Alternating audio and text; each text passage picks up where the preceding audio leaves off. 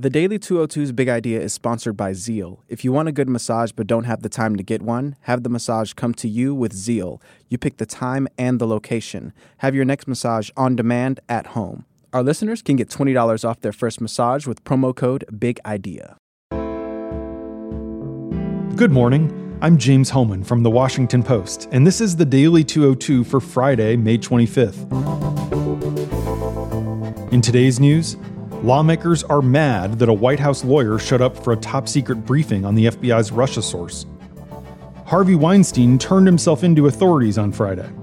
And a turf war between Jared Kushner and Jeff Sessions has pushed the federal prisons director to resign. But first, the big idea. The Nixed North Korea summit shows the limitations of Trump's me first diplomacy. The historic nuclear disarmament summit between President Trump and North Korean dictator Kim Jong un crumbled nearly as quickly as it came together in a sudden and startling decision Thursday morning by the American president. Inside the White House residence, the first alarm sounded about 10 p.m. Wednesday night when National Security Advisor John Bolton told Trump about North Korea's public statement, which threatened a quote, nuclear to nuclear showdown and mocked Vice President Pence as a political dummy. Trump was dismayed by Pyongyang's bellicose rhetoric, the same sort of theatrics Trump often deploys against his adversaries. Bolton, one of the biggest hawks in the administration, advised him that the threatening language was a very bad sign. And the president told advisors he was concerned Kim was maneuvering to back out of the summit and make America look desperate. So, Trump called it off first. At the core of Trump's foreign policy is a belief that he can use his personal charisma to charm his way to world peace. The collapse of the planned summit shows the limits of Trump's me first approach. In the end, what killed the summit was the rushed nature of the negotiations, the lack of message discipline by senior Trump officials, and the absence of the meticulous planning that typically leads to diplomatic breakthroughs. In remarks at the White House, Trump left the door open for the summit to be rescheduled. A North Korean official, perhaps eager to foist blame on Trump, responded that Pyongyang remains ready to meet at any time. The blame game is already underway. Senior White House aides emphasized to reporters yesterday that a rescheduled meeting is unlikely anytime soon, citing a series of what they called broken promises that have frayed trust. Among other things, they say North Korea failed to show up for a key logistical planning meeting with a U.S. delegation in Singapore last month. Bigger picture, Trump has shown friend and foe alike, once again, that the United States is not a reliable negotiating partner. This will have long term consequences. Trump pulled out of the Iranian nuclear agreement, the Paris Climate Accord, and the Trans Pacific Partnership trade deal. In all three cases, he said he'd negotiate a better deal for the United States. He is not. He launched a trade war against China, which he said would be easy to win. Then he blinked, with no meaningful concessions from Beijing. Trump said securing peace in the Middle East would be, quote, frankly, maybe not as difficult as people have thought. Then he poisoned the well by moving the U.S. Embassy to Jerusalem, giving up a possible bargaining chip that could have lubricated a bigger deal. The president fancies himself the premier negotiator of his generation.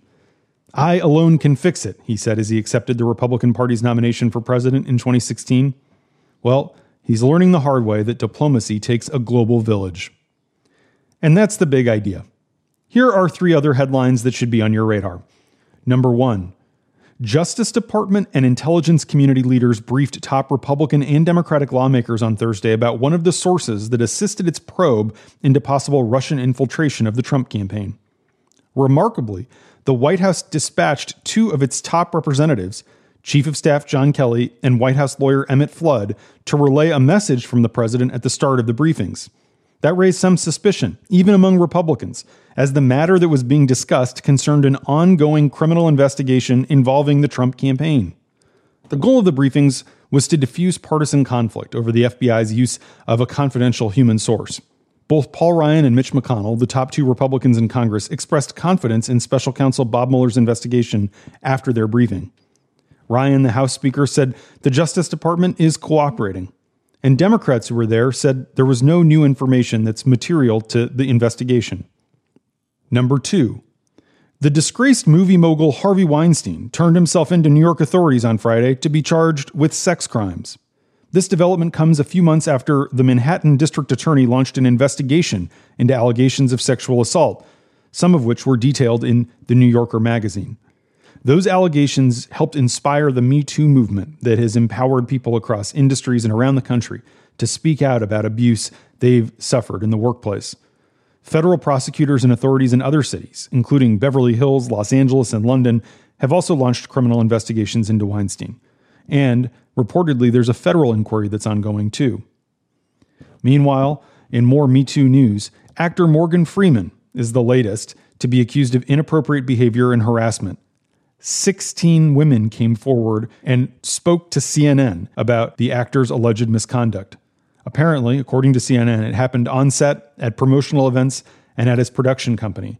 It involved unwanted touching and public comments about women's clothing. None of the women reported his behavior at the time. Most said that was because they feared for their jobs.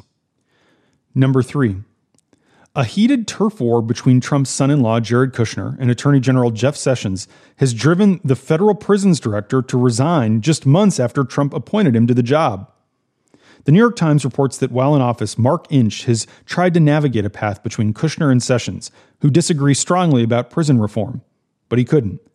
Early in the administration, Kushner and Sessions reached a deal that Kushner could press ahead with prison reform, but that he couldn't do sentencing reform because that's a more politically divisive issue that the Attorney General cares strongly about. But Sessions controls the prison bureau, so he worked quietly behind the scenes to water down the prison reforms that Kushner was pushing for and make sure they weren't, as he saw it, too favorable to inmates.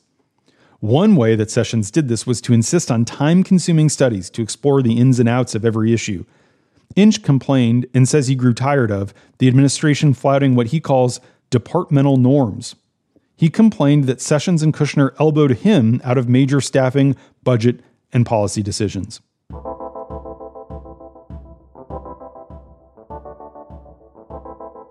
And that's the Daily 202 for Friday, May 25th. Thanks for listening. I'm James Hohmann. I'll be off on Memorial Day, but back Tuesday morning. Have a great long weekend.